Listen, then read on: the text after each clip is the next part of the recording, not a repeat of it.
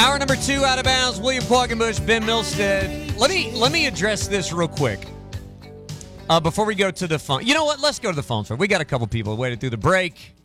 Let's go to the phones. We'll have plenty of time to address these things. I co-sign everything my co-host said uh, in the last segment about the way things went and down the stretch. I, can I say there's one thing that I'm not convinced of, and I haven't gone back to watch it, probably because I I'm not I'm scared what I might find. Live, I thought it was possible that P J traveled when he got fouled by Filipowski. Mm-hmm. And so I was, even in conversation with people this weekend, I was less inclined to be like, well, uh, there was also traveling on the foul against Beadle, because in my mind I was like, there might have been a travel on mm-hmm. P J on the other end. If there was, I didn't see that. Okay. But admittedly, I wasn't looking for that either. I think you were assuming you know he was going to get decapitated I and mean, not caught. Yeah, I, uh, I, I was, I was looking at the foul. I don't think there was travel on that though. Okay, but it might have been I mean, a nice I, little step through. I could have been, I could be wrong about that. Um, we'll talk more about this. Uh, we do again. Uh, we got callers on hold. six five four roars the number. Let's go to Milton, who's up with us next on the phone. What's up, Milton? Hey guys. Hey, Ben, I agree with you one hundred percent that the referees did change the tone and potentially the outcome of that game. That is by far the worst technical foul I have ever seen in my life. Uh, the only thing, there's two things that actually came into play a little bit. If you go back and watch the game, at the two fifteen mark when we're ahead and Duke takes the ball inbounds, the clock does not start for about a second and a half to two seconds when they take the ball inbounds, get it all the way to half court, and they get a timeout at two thirteen. So the good old clock operator at Duke came into play again. The only thing that they didn't pull out of the hat the other day was the uh, lightning delay from the baseball game a few years ago. So Duke, once again, has pulled that out. Now, I do have one other question. Uh, the... long pass that we made at the end of the game, we pulled that same play in both overtimes, or, or maybe once at the end of a regulation uh, against uh, Georgia Tech. The odds of that play working, obviously with one second, the odds are not good of any play, but that long pass is even less opportunity to work. I'm wondering if we could come up with some sort of a different design play for late in the game situations. I, that's the only that and the, the timeout. You know, the, the timeout that Brad called at the end of the game. Yeah, you go either way on that one. But the long pass is what I've got issue with. Is we got to have a better inbounds play. Milton, that's I, all I got. Look, I Thank think it's a, it's a good point. Appreciate the phone call. It, I would argue it did work the second time against Georgia Tech because they got the ball from the left wing where it was caught to the right wing for P J, or I guess the right wing to the left wing to P J, and he took the three. And he had the three at the end of the Georgia Tech game that would have tied it. So it worked. It didn't work the first time. It did work the second time. My question to Milton would be, if you don't throw a long pass, how are you going to get it down there? Yeah, it, it you realize it's incredibly low percentage no matter what. I mean, if you have one second to go the length of the court, Your, your your odds are astronomically low to begin with, uh, so I don't, I don't like I don't know if there's a right or wrong answer there. My way of thinking is if you throw it long, you have the opportunity to, to catch and release. You also have the opportunity to be fouled in that, as Clemson was fouled in that situation. Again, I I don't think that the foul, you're not ever going to call that. And when it's just a bunch of bodies going everywhere, uh, you know, I I don't I don't even blame the officials for missing that one. I like I really don't. It's like a Hail Mary in football. It's a, yeah, it's a it's I the odds are almost lower than a than that in my mind. But um, I get it. You know, Milton I, he he mentioned the, the clock not starting. I noticed I, and the same I, thing. I thought he was going to talk. I did not notice that. Um, I thought he was going. I thought he actually was going this direction. And and there's a couple of plays people want to talk about. The uh, Clemson is or Duke is up sixteen fifteen, the beginning of the game. there is a what seems to be an out of bounds. The baseline official, and I got a nice still photo of this if you'd like to see it. The out, the, the baseline official, who is the uh, chief of that crew, calls out of bounds. Lamar Simpson calls a foul on R J. Godfrey, to which you can – the still that I have has all ten players looking at Lamar Simpson as if they are in disbelief. And, okay, so you've got one official saying out of bounds, the other official calling a foul. What normally happens there, Qualk? Normally there's at least a cursory discussion. Zero discussion, foul on R J. Godfrey, play on. Of course it is. I mean, it just, you know, the little things like that throughout the entire game. Can I say one thing, too? That in and of itself, like, there are people who want to boil this down to, like, was it a foul on the last play? I'm, I'm going to speak for every Clemson fan here. If you're a legitimate Clemson fan that's been watching basketball for any length of time, that last play ain't it. Mm-hmm. I'm so tired of this game being boiled down to the last play. It was the biggest call for sure.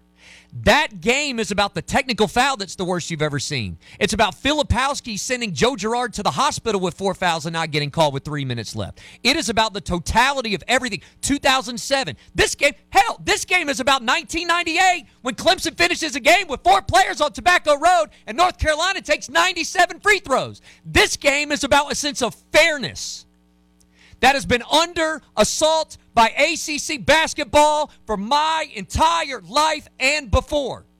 It is about a sense of fairness that has been under assault every single time Clemson goes into one of these hallowed buildings where these refs are too afraid to mess up the voodoo in the building, the voodoo in the air.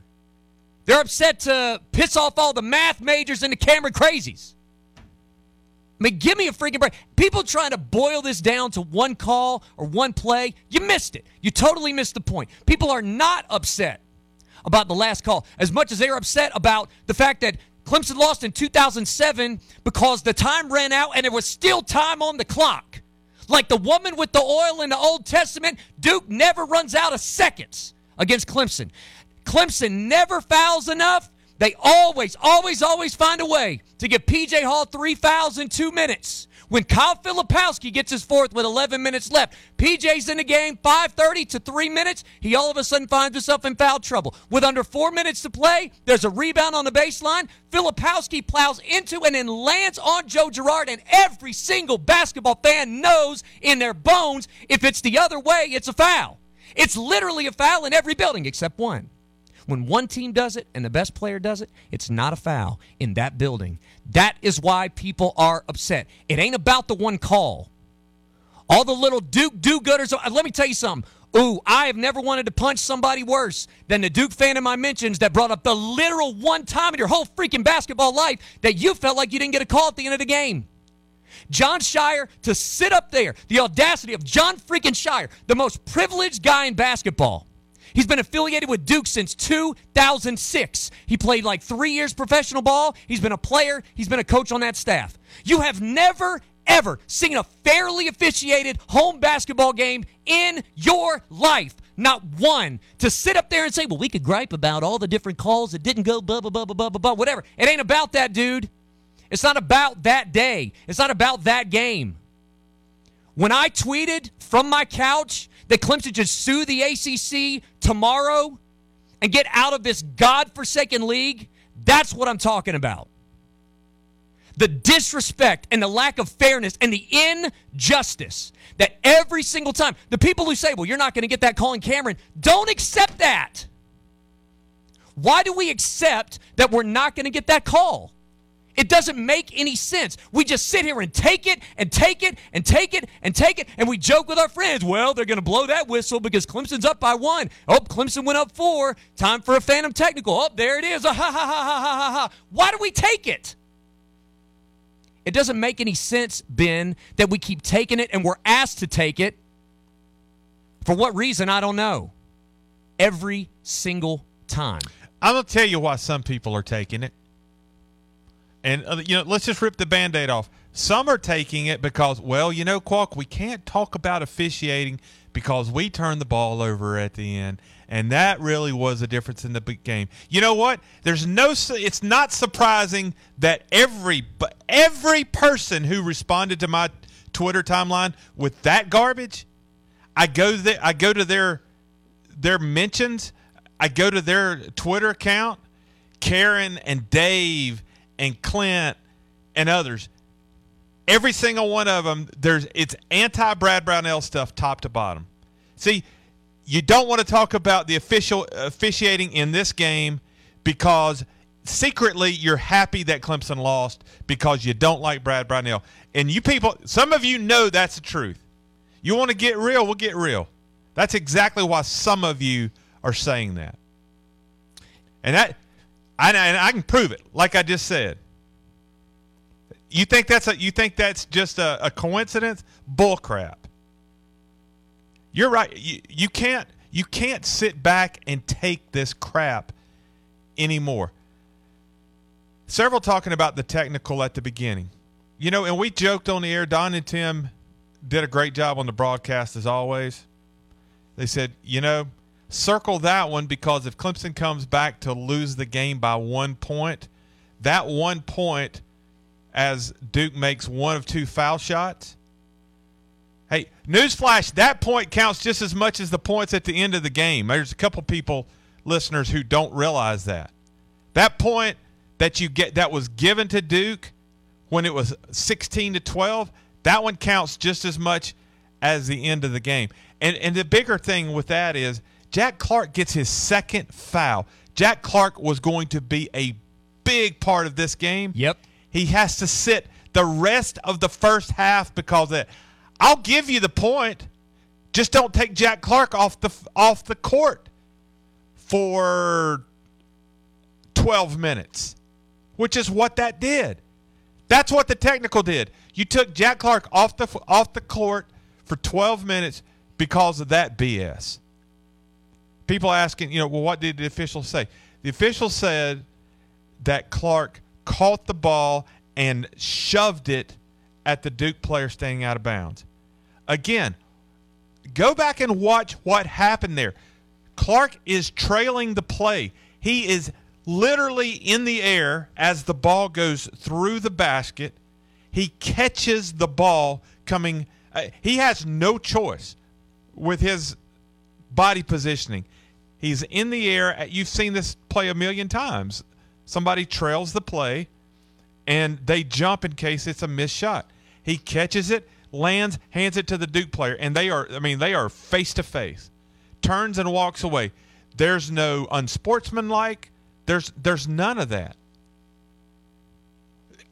It, it was almost like what – and it's also it's, – it's, it's nine, eight minutes into the game.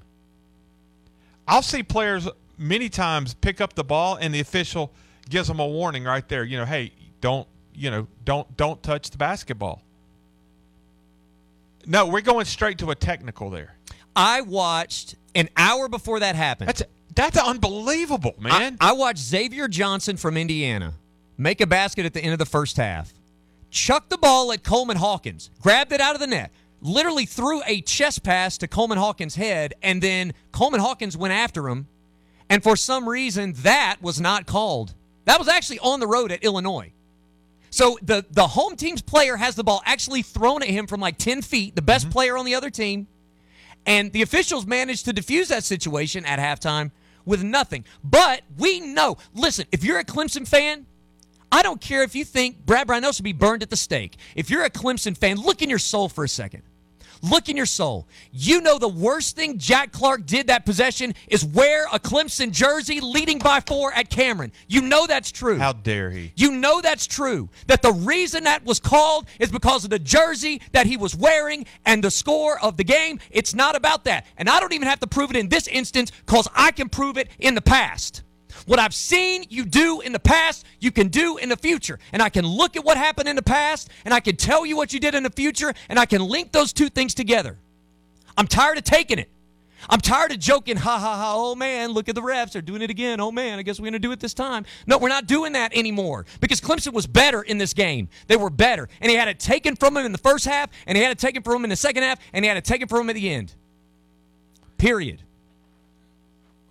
One other thing to the anti-Brownell people, and then we go back to the phones.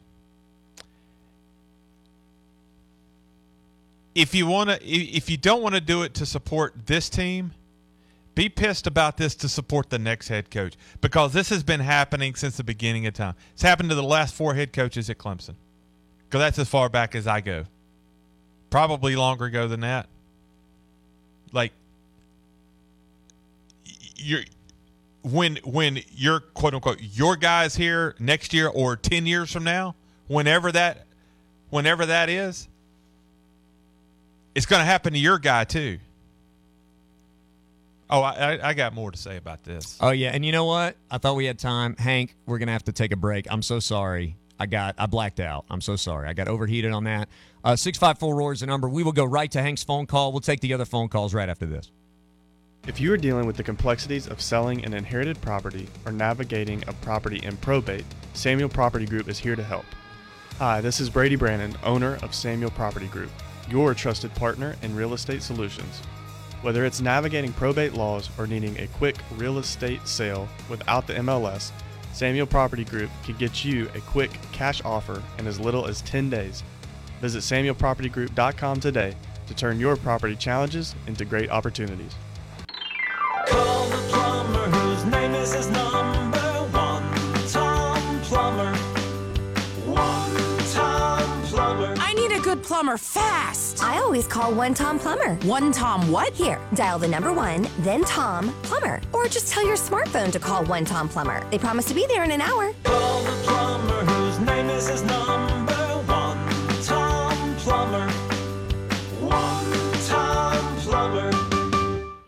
Don't miss out on this week's specials at Buff City Soap. With products for everyone, corporate gifts, pet products, laundry soap, seasonal scents, and more. Follow Buff City Soap Clemson and Buff City Soap Greenville on Facebook and Instagram for the latest sales and updates. Engineered Sleep has been a Roar partner for over eight years, and your support has meant the world to them. They design and manufacture some of the best mattresses in the world right here in Greenville, South Carolina. If you've not visited their new ninety-five thousand square foot facility at three thirty-three North Pleasantburg Drive in Greenville, you should. Go check out their mattress showroom and also take a tour of their factory. It is rare that you can buy a mattress directly from a factory that has been making them since nineteen thirty-one. Just trust me. We've all heard or said these words ourselves at various points. It's going to be great. Just trust me. We say that all the time. And that's basically what I'm saying when you hear me talk about P H D weight loss. I'm just asking you, just trust me. And now the reality is a few of y'all are thinking things like this. Will it be safe? Or, you know, perhaps more commonly, will I fail? Nope, you won't fail because they won't let you. You're not your past. Whatever diet, pills, or injections you did in the past failed you. Wanting to drop weight is eighty percent of the battle, so you're almost there. And the other twenty percent is having an expert on your side, a way to keep you on track. Keeping you on track is what P H D does. It's the most important thing that they do. I want you to think about this. Think about what not doing P H D will do. Multiply five pounds times five years of doing nothing. You're another twenty-five plus pounds overweight if you don't stop right now and call P H D. For more info, go to the website at my p h d weight loss dot com. Whether you're in the market for a new or pre-owned vehicle, see for yourself why the team at Ralph Hayes Toyota in Anderson has been blocking out the competition for seventy-five years. P J Hall here, letting you know if you want to stay on top during the regular and postseason, Ralph Hayes Toyota has your next ride. From their certified pre-owned to all their new twenty twenty-four Toyotas, South Carolina's oldest Toyota dealer welcomes you. Ralph Hayes Toyota, Clemson Boulevard, Anderson. We wrote the book on price. Ralph Hayes Toyota. Health insurance. How can you possibly choose the right plan when there are sixty-four plans to choose from? Maybe you just turned twenty-six and need to buy insurance for the very first time. Maybe you just received a letter that your Medicaid is ending. Maybe you just lost benefits at work. It can be overwhelming, but it doesn't have to be. Give me a call at eight six four, four six seven, eight seven three eight and check out our website, insure dash u dot com. You can check to see if your doctor's in the network or compare plans side by side. One size doesn't fit all. Let's make sure you have the right plan for you. I'm Guy, the insurance guy. My company is The Insurance Source, and what we do is simple. We make health insurance easier. Live and local sports talk coming to you from the Upcountry Fiber Studios. This is one oh five point five and ninety-seven point five The Roar.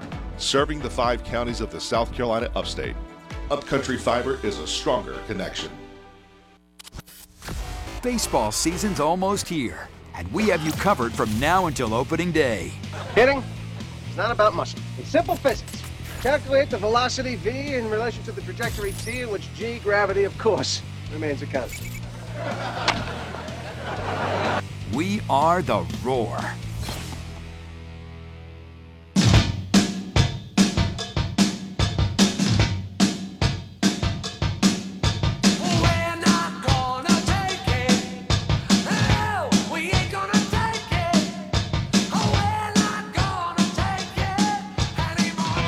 A lot of people assuming I'm. Go ahead. I was just gonna say, yeah, a lot of people assuming Qualk's standing. He's not. He he was he was too mad to stand. I did all that first sitting. In the history of the show. let's let's get these two calls because I'm just there's a whole lot more where that came from. Oh yeah, I, I need to say first. I thought about during the break if I do stand up, I need to get Ryan Beasley on retainer first. True. Yeah, because it, it may go real, real south in a hurry. Uh, Ryan Beasley Law, they can help you in the upstate. They can help you in the Midlands. They can help you down on the coast. Uh, they can help you anywhere in South Carolina. Ryan and Lance and Mary Hunter have the experience. They have the expertise. They have the relationships to help you navigate the legal process in a way that makes sense for your situation. And listen, you need that because you're a citizen of South Carolina. Dadgummit, you're not from Tobacco Road. You don't get the same privileges that people get when they step in Cameron Indoor Stadium. You need representation, and Ryan can give you that because you're entitled to it as a resident of South Carolina. They believe that with all their heart and soul. Ryan Beasley Law dot com. That's Ryan Beasley Law dot com. I, I we appreciate all the uh, all the texts, and you mean Twitter has lit up. With with the rant, listen, on I, I appreciate the comments. We both do. Not not going down this road to get patted on the back, though. Really, not going. I, I'm just so sick and tired. I'm in one of the situations. I don't really care if you like what I say today or not. I, I really don't. I'm just sick and tired of this crap. I am. I, I'm sick and tired of going to that building in particular. And. And seeing it absolutely stolen from you. If you go there and you screw it up, and again. Or Duke makes every play. Or I mean, Duke, makes, Duke makes all the plays. McCain was fantastic Saturday. He he played. Man, he hit some contested shots. He had a bunch of highly contested shots where, you know, I can talk to John Height down the line during the game. And John and I kind of watch the game again. I tell John, like, hey. Nothing more you can do right there. You go there and, you know, and and and if turnovers were the reason that you lost, and it's not, if turnovers were the reason that you lost, I can live with that because that's on me. But when you go there and it gets stolen from you, that's why I'm not over it forty-eight hours later. I mean, absolutely stolen from you. I want to I want to get Hank's phone call because Hank did patiently wait. We'll get Buddy as well, and you can continue to, to fill up the phone line. six five four R O A R is the number. Hank, appreciate your patience, buddy. Yeah, no problem. How you guys doing today? Doing, you know, I'm I'm doing better. I got some things yeah. off my chest right there. I'm doing a little better. yeah, I thought I thought I personally had calmed down until I heard the uh, the fire and brimstone uh, sermon from over the last twenty minutes, but. Anyway, I, I kind of wanted to approach this from a slightly different perspective. You know, I, I know a lot was made, obviously, of the final two minutes of that game, and, and it should have been. Um, and I know you guys talked about the technical and some of the things like that, but uh, I know, Qualk, at least you've seen the uh, the Netflix Untold Tim Donaghy, uh, which was the N B A ref who was yep. accused and, and proven guilty of, of fixing games. And if you watch that documentary, he's honestly... weirdly open with how he did it, but uh, he's very honest about what he did, and he, he goes over how a lot of people think that fixing a game comes down to making one or two important calls at the end, but it's really about the things that as a ref you can control in the game, which are who has fouls, momentum, and pace of the game. And you really saw that time and time again. Obviously, the, the first example, and maybe the most obvious, is the technical. Uh, Clemson is up four, and honestly, I, I thought Dylan Hunter got absolutely hacked on the play, and it should have been an and one. Um, it also looks like a goaltend. I mean, the, the ball went in, so it didn't matter, but they didn't call that either. But either way, that was a, a huge momentum play for us uh, that I thought should have led to a five-point lead, and instead leads to Duke with uh, two free throws in possession. I thought another one that really stood out was with just over seven minutes left. Clemson's down two. I think the score is forty-five forty-three. We had just gotten the defensive rebound. We're coming up the court. The broadcast had barely gotten out of its mouth that Clemson had the momentum and a chance to take the lead. And they call a moving screen on R J. Godfrey because his, he's handing the ball off to Joe Girard. He, I, I don't know what he did. They showed the replay two or three times. He clearly, it's it's a little in the gray area, but he comes to a stop as he hands the ball off, doesn't move into whoever the Duke guard was. It, it slips my mind. I think it was Proctor, but Uh, and if anything, they show on the replay, and, and Corey Alexander says this, that if anything, he's starting to roll towards the basket away from the play.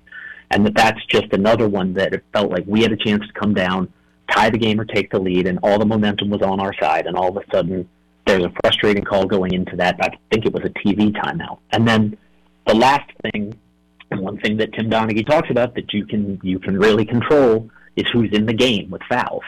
And you watch the first half, and you, I, you go into half, and both Ian Shefflin and P J Hall only have one foul each, which was a minor miracle at the time. And P J finishes with four, and Ian Shefflin fouls out.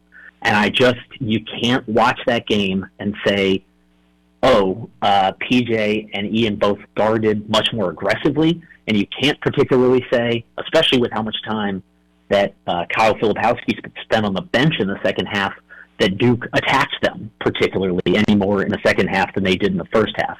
And they go from two combined fouls in the first half to nine in the second. And you look at what that did. I mean, we were dominating the offensive board, specifically Ian Shefflin at times, and all of a sudden, Ian spends some time on the bench, P J has to spend some time on the bench, Duke gets a couple second-chance opportunities, we get less second-chance opportunities as the game gets tighter. And it's just, it's obviously that, that final call, I think was, was bull crap. I don't think that was a foul, but you know, it's, uh, it's all the other little things that that game honestly shouldn't have even been close. Clemson should have been carrying an eight or nine point lead into the final minutes and should have been looking at milking the game away instead of, instead of having to, instead of having to take it to a nail biter.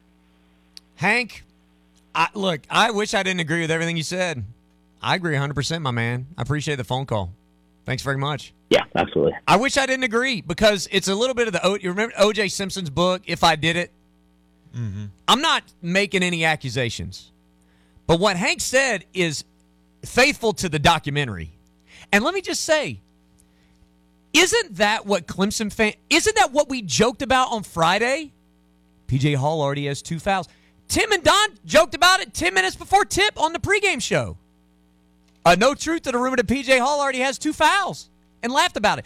And the what Hank is saying is, like, if you were going to fix a game, I'm not saying they fixed it, but I'm saying if you were going to fix the game, the things that we are consistently griping about would be featured. That's why Clemson fans should feel absolutely aggrieved in your gut, in the core of your being by this. Because all of that stuff that Hank said is absolutely true. Now, we got a text that said, well, if all this is true, then how did Pitt do it? Well, I'll tell you how Pitt did it. Duke was minus two starters, and their best player went a miraculous seven of seven from three. See, it's interesting that you have to have some uncommonly otherworldly performance from a player and multiple starters out in order to win by like one or two scores in that building. It's shocking to me. Or you have to be like national championship. Like Arizona's national championship good. So, like, if you're national championship good, you might can go in there. And if you're not an A C C team, you might can go in there and win. I mean, it is interesting. Like, Duke never plays ranked teams at home in the non-conference. They just beat up on all the weak sisters when they play at home, and they play neutral site games against ranked teams. The one time a ranked team from outside the A C C goes in there, they win. It's incredible how that works. It's incredible how that happens. Let's go to Buddy in Greensboro, Georgia, who's up with us next. What's up, Buddy?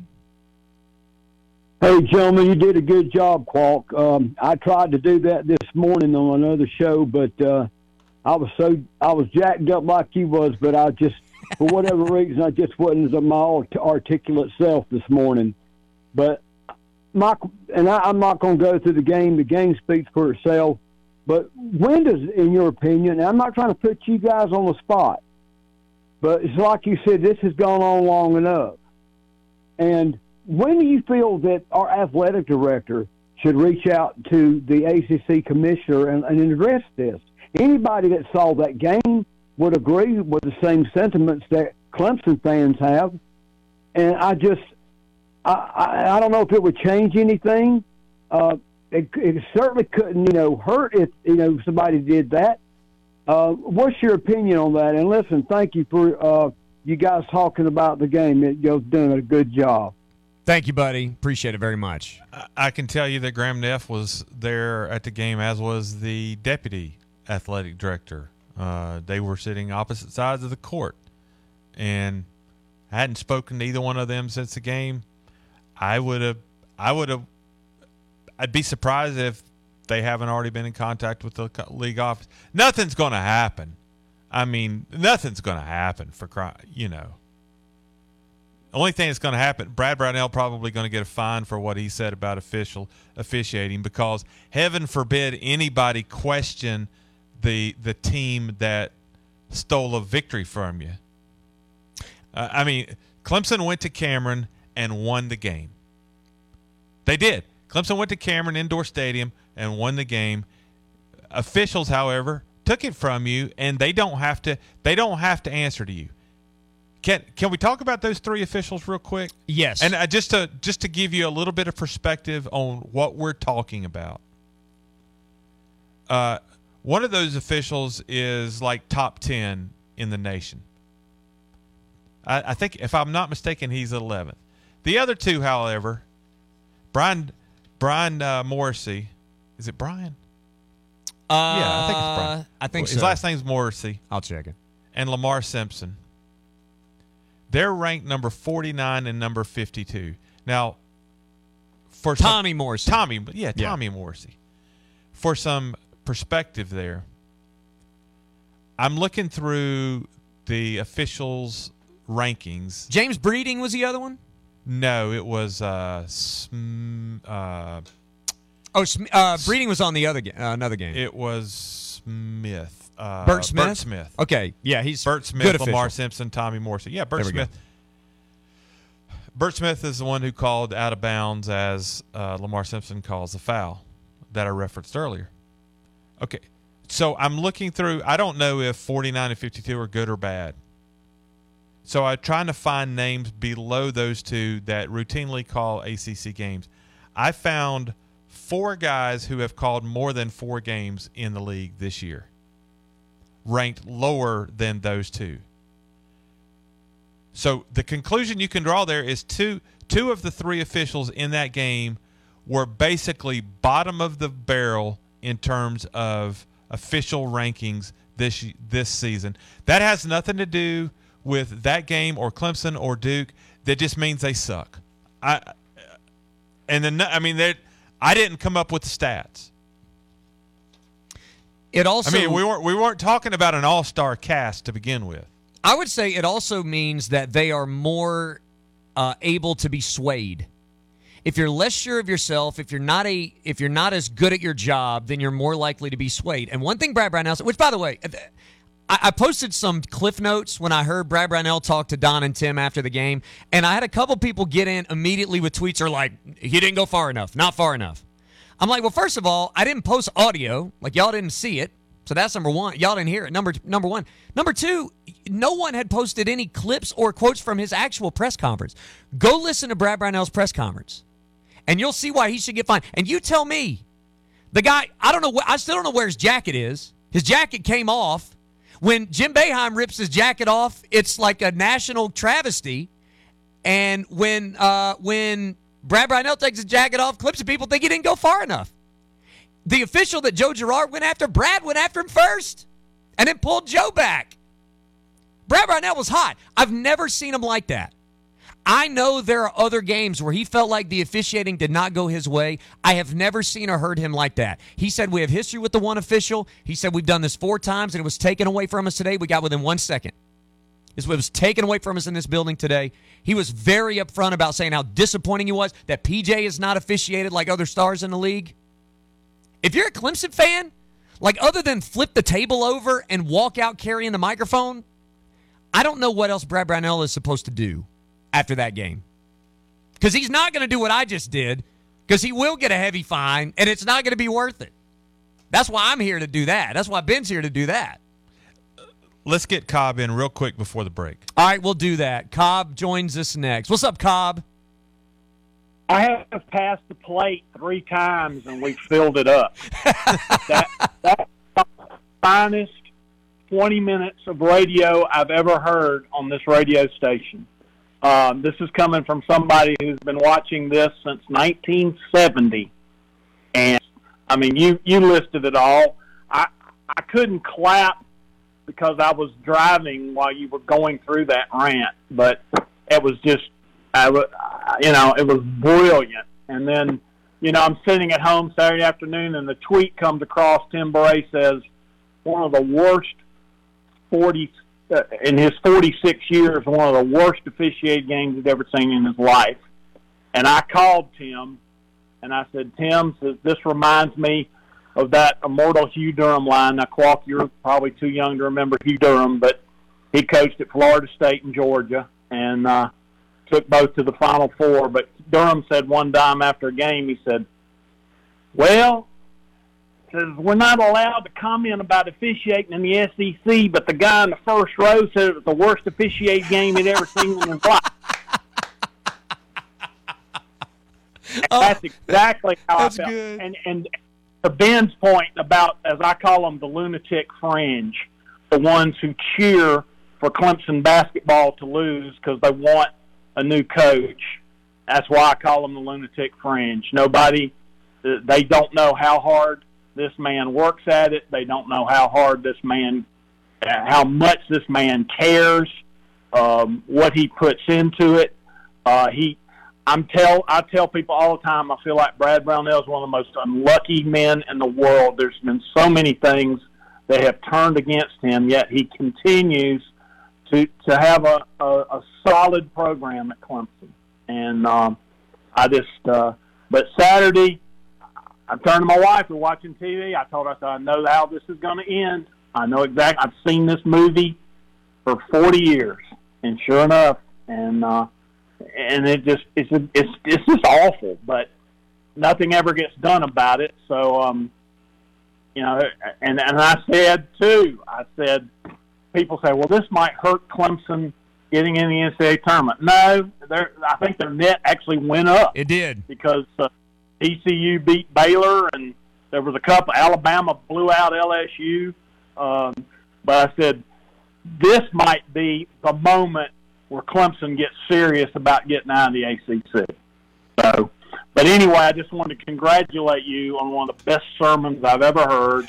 And, I mean, it's just amazing. I can't add to it. I mean, it was it – was, uh, God only knows what you'd have said if you'd have stood up. But anyway, it was it was brilliant and uh, to the point. And uh, those of us who have been suffering with Clemson basketball and the, the Duke, North Carolina garbage for as long as we have, appreciate it. Thank you, Cobb. Appreciate, appreciate that it. very much, uh, yeah. Quick, we were way past the break quickly on what he referenced with Tim Bray. Uh, Tim Tim tweeted, that was among the top five worst officiated games I've seen in forty-six years of covering Clemson basketball. I, I can speak to, to Tim Bray because I, I hear what he says on the air, and more importantly, I hear what he says off the air. Tim doesn't complain about officials, not the way that I do. And uh, I mean, I'm just if if you want to discount what I say, that's fine, cool. Uh, trust Tim in that. He's seen a whole lot more than I've seen, and and and I can vouch for where he normally is with officials. He he's the cool-headed one of us three. But very logical. Very logical.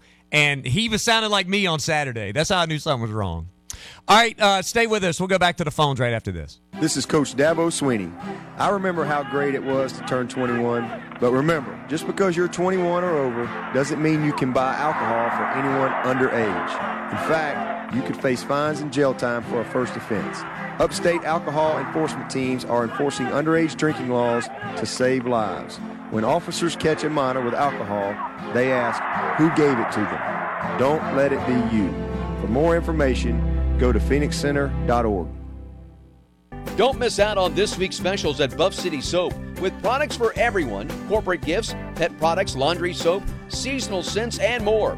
Follow Buff City Soap Clemson and Buff City Soap Greenville on Facebook and Instagram for the latest sales and updates. When you're looking for the beautiful gift she deserves, do what I do. Shop at Turner's Jewelers. They have an amazing selection of silver, gold, precious gems, and diamonds. And Turner's can create a custom piece she'll absolutely treasure.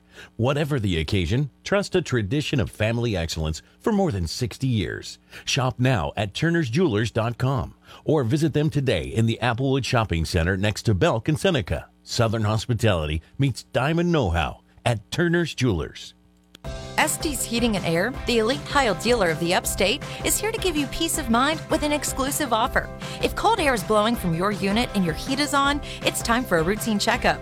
A priority customer membership with Estes Heating and Air includes two full routine services to make sure your unit is running efficiently all year long. New members enjoy twenty-five dollars off the one-time membership fee. Estes Heating and Air, the elite tile dealer of the upstate. eight six four, seven one eight, seven two zero zero. Call the plumber whose name is his number one, Tom Plumber. One Tom Plumber. Anyone know a good plumber? It's an emergency. One Tom Plumber will be there in an hour, or they'll discount your bill. In one hour? Yeah, just dial the number one, then Tom Plumber. That's their name. That's their number. Call the plumber whose name is his number one, Tom Plumber. One Tom Plumber. It's hoop season here at The Roar, and we've got you covered all day long. We are The Roar, where every day is game day.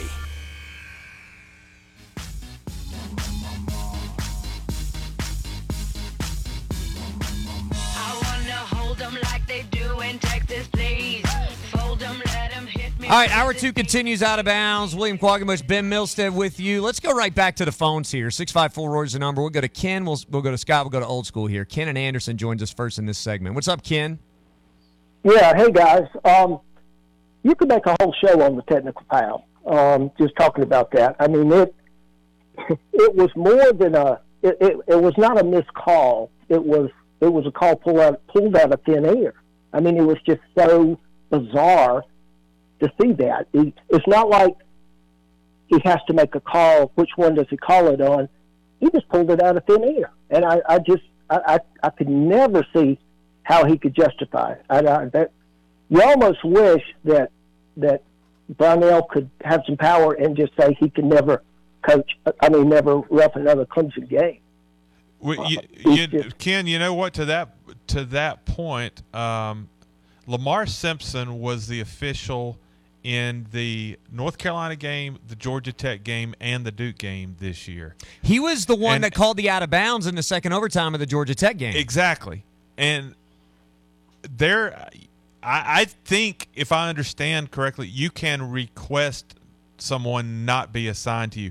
Doesn't mean that you're not going to get them, but you basically make your thoughts known on how you feel about them, and they try to get other other people, I think is how that works. Mm.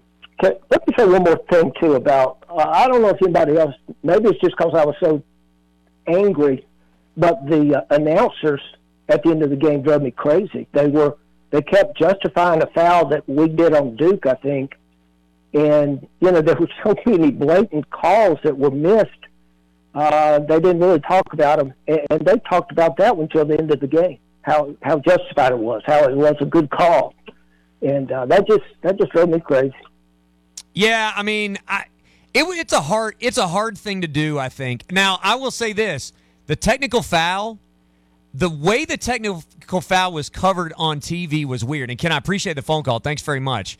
At the yeah, end of the you. game, I felt like some of it was Like, for instance, some of my issue with the foul at the end of the game was the stuff that wasn't called or was officiated differently from earlier. And that's actually, I've gone back and forth with a couple of Duke fans on this, and I'm, uh, there are friends of mine that I deeply respect on this. And one of the things I said was that it's not about necessarily if it was or wasn't a foul. It's about what else was or wasn't a foul in the run-up to it. Yeah, exactly. Like, for example, one of the things I'm most upset about is that uh, P J. Hall gets hit harder than you would hit somebody in a boxing match repeatedly. Gets elbowed in the face, and gets called a foul. My sister-in-law sent a clip of somebody putting those two clips side by side. One was P J. Hall getting elbowed in the face by Filipowski, and Filipowski going to the line for two free throws. The other one is the exact same play happening in the Kentucky-Arkansas uh, game that ends up being a flagrant one on the offensive player. Once again, in a vacuum, that is fine, but we're talking about a team playing in Cameron against Duke. It's not even just Clemson. I think Clemson fans feel it deeply, but it's not even just Clemson. Kentucky and Arkansas, same play happens. The offensive player gets whistled for a flagrant one. When it happens and the Duke player in Cameron with four fouls elbows P J in the face, it doesn't get upgraded to a flagrant one. They don't even look at the play. It's stuff like that where you see that and you go, well, I mean, that, That feels like the offensive player initiated a lot of that contact. And as I said earlier with the with the technical at the beginning, for me, it's not so much that you gave up a point. You happen to lose by a point, and you freely gave Duke a point right there. It was that you lost. Jack Clark played three minutes in the first half. That technical goes down as a foul. He set the rest of the half. It's so much more than one play or one point.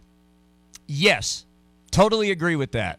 Let's get back to the phones. Scott in Greenville joins us next. six five four Roar is the number. What's up, Scott? Somewhere Lenny Wertz would be proud. it, you know, and that, you honestly, know, I'm glad you brought that name because that that predates my life. Like, if I feel this way, Cobb Oxford for sure feels that way because he, no, right. like, I just, I've just heard of Lenny Wertz. I don't. I, I watched yeah. Rick Paparo. I heard of Lenny Wertz. I, like, people who know Lenny Wertz's career understand what that name means, and it's unfortunate and sad and infuriating. Well, you know, we, we sent that check up there from New Spring last week, but Brooke, uh, Elevation rather came in at the last minute. We paid them more money. Oh man, uh, that's a great that's uh, a great inside joke for the for the Christians. That that's fantastic. Hey, uh, really though, I mean. I mean, the officiating was really bad, it, but but Clemson had that game, man. And so my question is this: what's wrong with Brownell flipping a table? You know, you said you don't want to flip a table. Why not? You know, because uh, well, you flip a table, you're not table. coaching. You're not coaching against Louisville or Virginia this week. Would be would be my first answer. But I mean, if you get out there. Even if it's your suppress, if you're vocal about it, you know what I'm saying? And I know he said it was unfortunate, we weren't happy, but that's all I'm going to say about that. Why? Well, but that wasn't all he said about it, though. I mean, to, like, if you go back and watch his press conference, he specifically referenced the one official there's history with. It doesn't take a lot of digging to figure out who he's specifically talking about. He said the game was stolen away from them. He said it was incredibly unfortunate the way the game was officiated. He said the same basic stuff in the uh, on on radio. I mean, yeah. the only to me the only thing he could have done that would have gone further is say it's been a joke for fifty years. I'm sure that wasn't in his mind. He threw his jacket and went after an official coming off the floor. Like, I think he should get some credit for some fire there. Because I hear a lot no, of how no, much no, fire not. he doesn't have, and that it seemed I'm, like a fiery response to me. I'm not saying he didn't have any, and I've, I've, I've been proud of how he handles a lot of things, but at this point, four times been up there. Lost, it's time, I, I would think, if me and knowing me, it's time to flip the table. I mean, because Clemson is so close, man. I think this is their problem.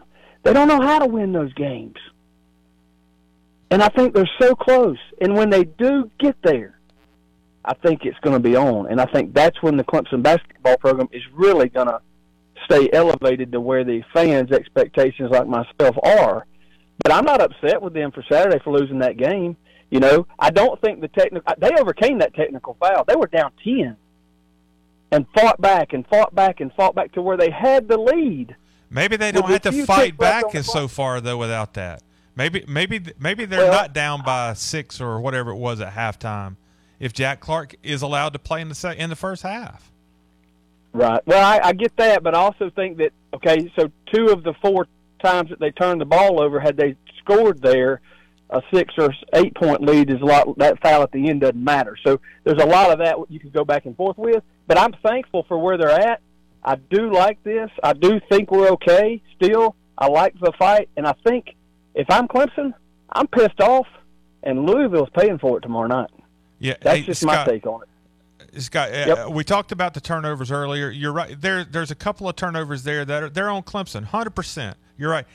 Right. From a coaching standpoint, I don't know what more you could have done there. But I, w- I would also point out Clemson is on the road in Cameron with a one-point yep. lead with one second remaining. Yep. And a, a blatant walk is missed and then a phantom foul yep. to follow. I, I'm not an officials fan. I know they made mistakes, and I know they screwed it up.